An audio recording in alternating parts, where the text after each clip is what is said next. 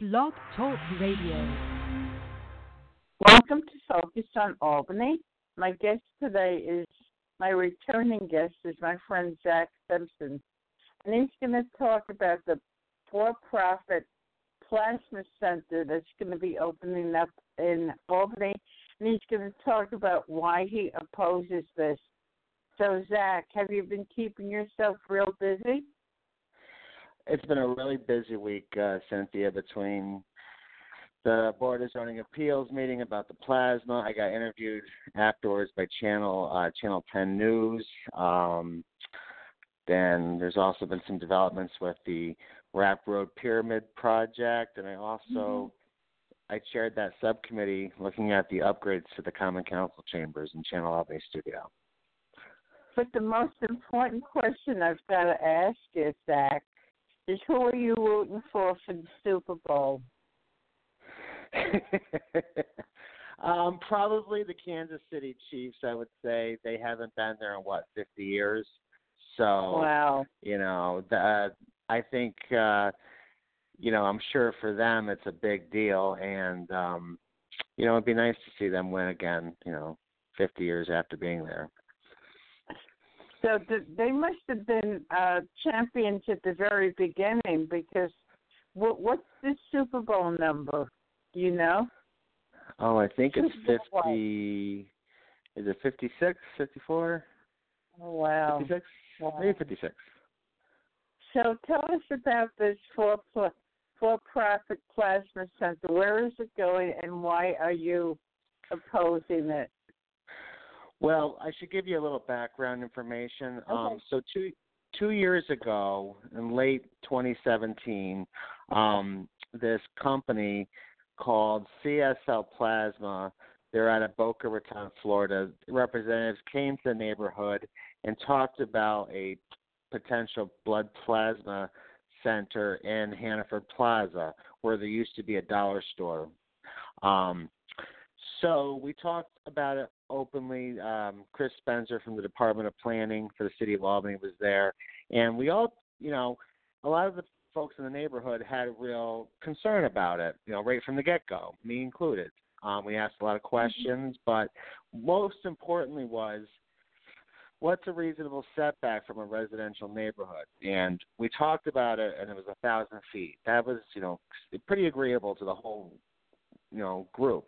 And then when it went to the planning board, all of a sudden the setback, because they had to write it in, they they proposed a new amendment to the zoning code, allowing for a plasma center, but the setback was 250. Mm-hmm. So we got really upset um, because we talked about a thousand feet, um, and then all of a sudden it was 250. Um, so I and my council member Michael O'Brien, we spoke, and lots of other members of the um, of the neighborhood showed up, spoke up very forcefully at the planning board we also spoke up very forcefully at the um, the council because it ended up going from the planning board to the council for approval at 500 feet. They bumped it up, so they disagreed with the um, the planning commissioner. Um, and then when it went to the council, I still hammered away at thousand feet. Um, it ended up getting tabled in committee, so it kind of stalled. Then the ordinance, the the change to the zoning, got um, withdrawn by the chair of the uh, planning uh, subcommittee, uh, Kathy Fahey. Then, um, so the applicant, which was the it's the, it's the uh, uh, company that owns Hannaford Plaza, the Nigro Companies, um, they mm-hmm. filed a, they filed an appeal. Well, first they filed an Article 78 lawsuit, which they eventually withdrew against the city. Um, but they did file an appeal, which then went back to the Board of Zoning Appeals, and the Board of Zoning Appeals um, overruled the planning commissioner, and now a plasma clinic is considered light manufacturing, which is currently in the, the, the code, the zoning code.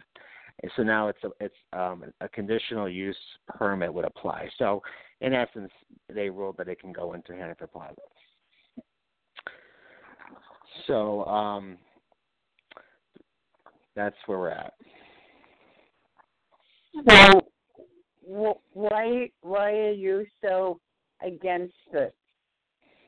So after they came to the neighborhood in December of 2017, um, I kind of walked away and said, you know, I don't know a lot about plasma centers, so let me do some research.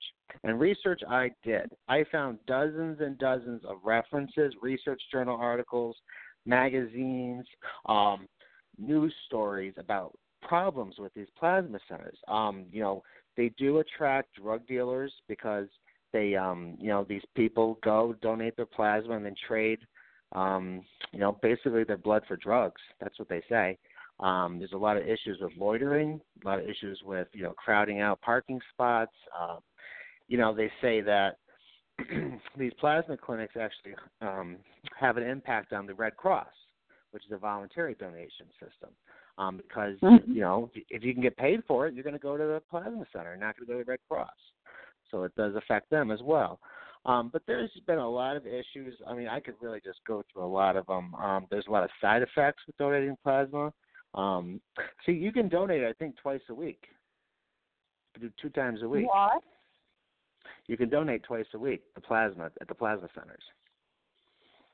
Wow. Whereas at the Red Cross, you can donate every 28 days, which seems more reasonable to me. Okay, so let me ask you this, Zach. If somebody is doing this to uh, support their habit, let's say, and they're on maybe like heroin or cocaine, okay, does the does the drugs affect their plasma? Um, so that's that's I'm I'm not sure. I can look into it. Um, but um, obviously, there's issues where people are, you know, they want to get compensated for their plasma. So what they'll do is, in the introductory questionnaire forms, they'll lie. You know, they'll lie to to, to be able to donate and to get that money.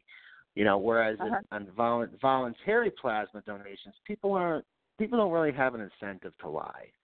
So the, it's a more it's more of an honest way to go to to, to collect plasma. Um, mm-hmm. So, but yeah, these plasma centers, I can tell you, like they um, so there's it's not just a coincidence why they wanted to target you know the Hannaford Plaza for their location. I mean, they have certain criteria that they they want. They want it to be on a bus line. They want it to be near a college or university, near an interstate system. They want it to be in a you know like a middle class neighborhood in a strip mall. That those are the things that they look for, and this was one of their top choices was to come here. Um, but we are very concerned. I'm, I'm, I'm certainly concerned as leader of the neighborhood um, on what this is going to mean for us. Um, what kind of you know secondary impacts we're going to see from this. So.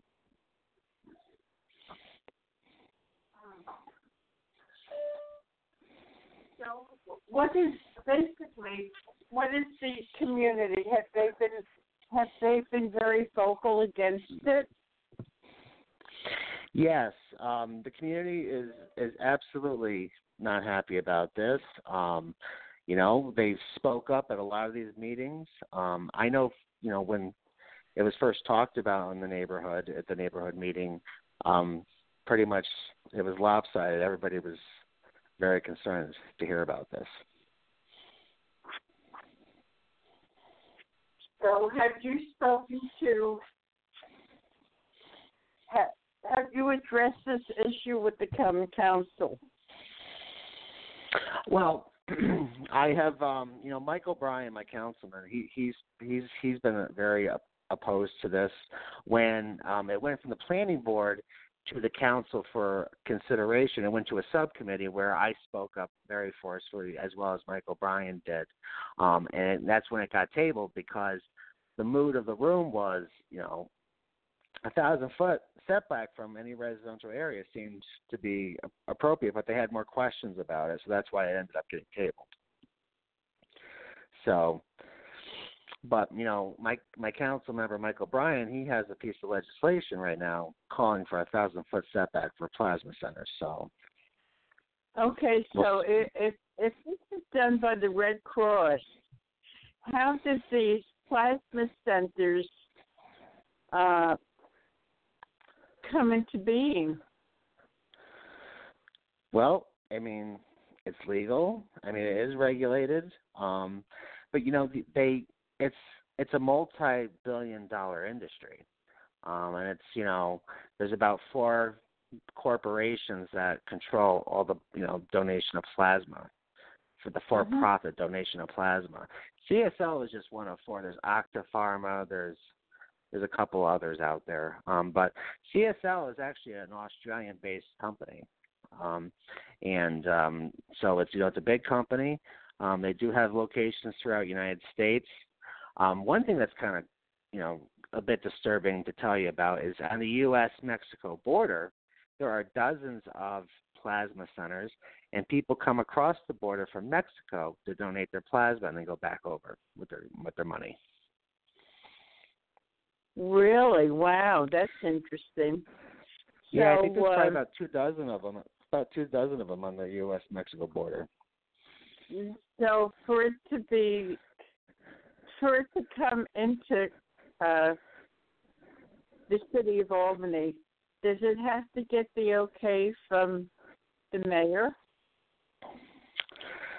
I don't believe so. So where the process is at now, um, so the Board of Zoning Appeals has ruled that it fits under the light manufacturing uh, provision of the U.S. It's called the USDO, the zoning.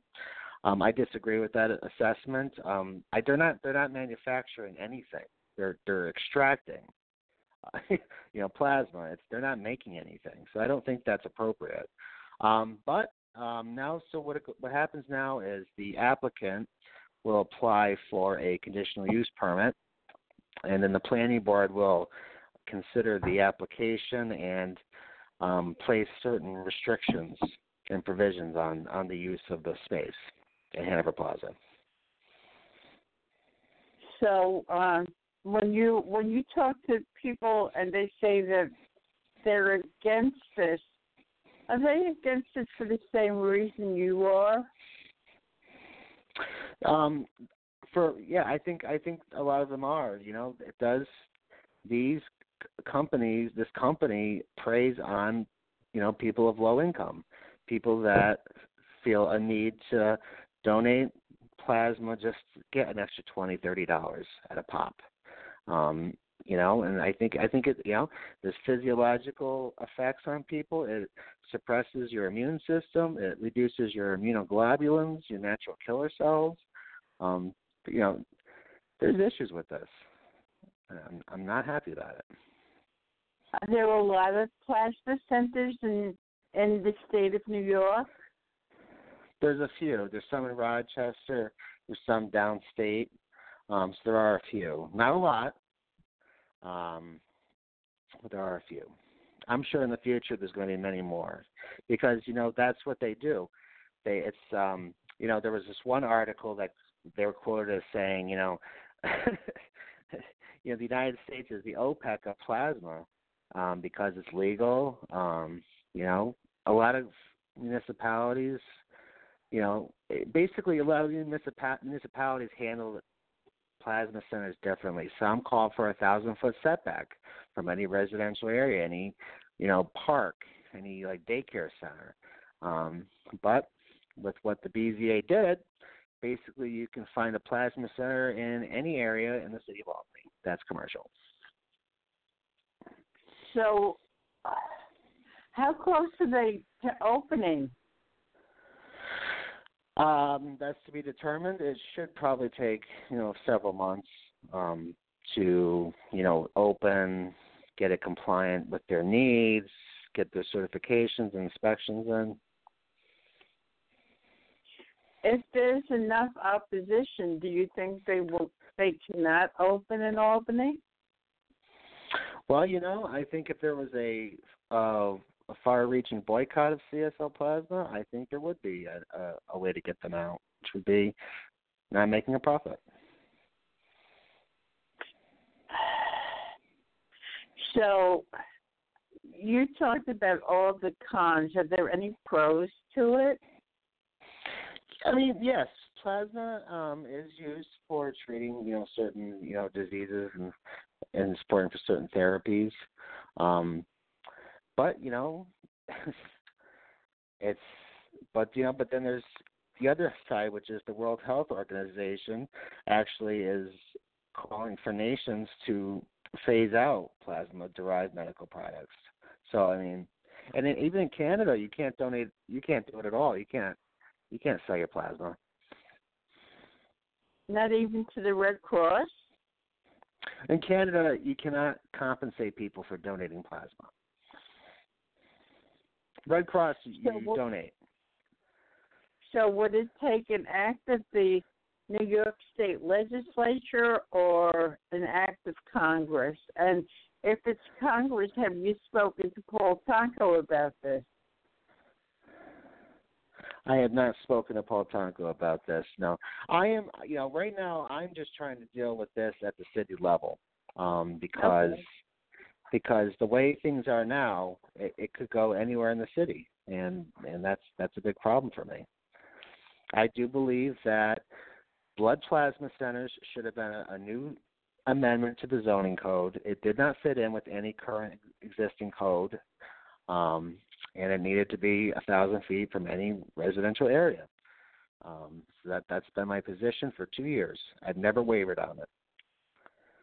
So um, Hannaford Plaza isn't that doesn't that meet the uh, requirement? It's not really near any homes, right? Actually, it is right near, um, right behind Hannaford Plaza is Buell Street, Croswell Street, which are probably about 250, 200, you know, 300 feet away from the plaza. Okay. Very close. When when somebody is employed by by a plasma center, do they have a background in medicine or you know healing or anything? Or can People that are anybody? people that people that are employed. Yep.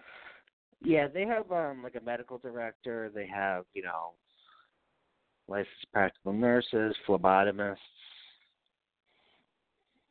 Okay. But what you're what you're most concerned about is the fact that people will walk in for just some extra cash to get either liquor or drugs. Is that correct? I think the chances of that happening is very high. There, you know, there's a there's a supermarket there. There's a, the the the liquor stores there. Um, you know, one thing we're really concerned about is its location near Westland Hills Park.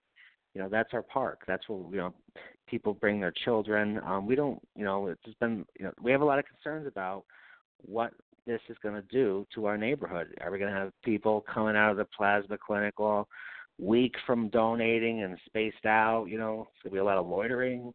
You know, we we are very concerned about the impacts, the secondary impacts. I, I gotta say, you know, I've done focus on Albany shows recently with Kevin Cashin, and we talk about the poverty in in Albany, and uh, I'm sure that that there's a lot of people in Albany who are having trouble making ends meet. So for you to say substance abuse, isn't that kind of like a stereotype? rather than somebody who really needs extra money? Well, I mean, I mean, who do you think is going to sell the plasma? People with middle income or higher incomes? No, you know, it's de- it definitely is targeting people that are poor and lower income. Absolutely, you know, it's it's a way to get extra cash without pay. It's it's a way to get extra cash without paying taxes on it. Okay, what I'm saying is, you know, you're you you're insinuating it might be used for, you know, different substances substance, substances that might be harmful for the body. Um, do you think maybe a lot of these poorer people who go in there might be doing uh, selling plasma to feed their children? Absolutely. I'm sure there's some keep the lights on. You know, there's obviously different reasons why people are going to go in there to sell their plasma. But, you know, there's this one I I you know, I did a lot of research on this. There was a couple articles where the, um, you know, it was a magnet for drug dealers. They knew people were going in there, you know, hard on their luck, getting this money, you know, in the form of a gift card, and then and then trading it for their fix. So yeah, it's been documented in several articles. Um, so it does happen. It absolutely happens. But yes, I'm sure people do it to, you know, make ends meet as well. Absolutely. So for the people who might be opposed to this, or after they listen to this, say, "Hey, I don't want this, you know, in Albany, or I, I don't want this in my neighborhood." What can they do? Well, um, there is a web. There's we are uh, thinking about boycotting CSL Plasma, so you're, you know, rest assured you're probably going to see a campaign against them. Um, it's gonna it's gonna be a PR campaign. Um, you know, so I I think that's going to be the next step here, making sure people are aware of all the problems with these clinics. Because because people will will be walking out of the clinic with extra money. Do you think the people that own Hannaford, do you think they're going to uh, jump on your bandwagon and be opposed to it?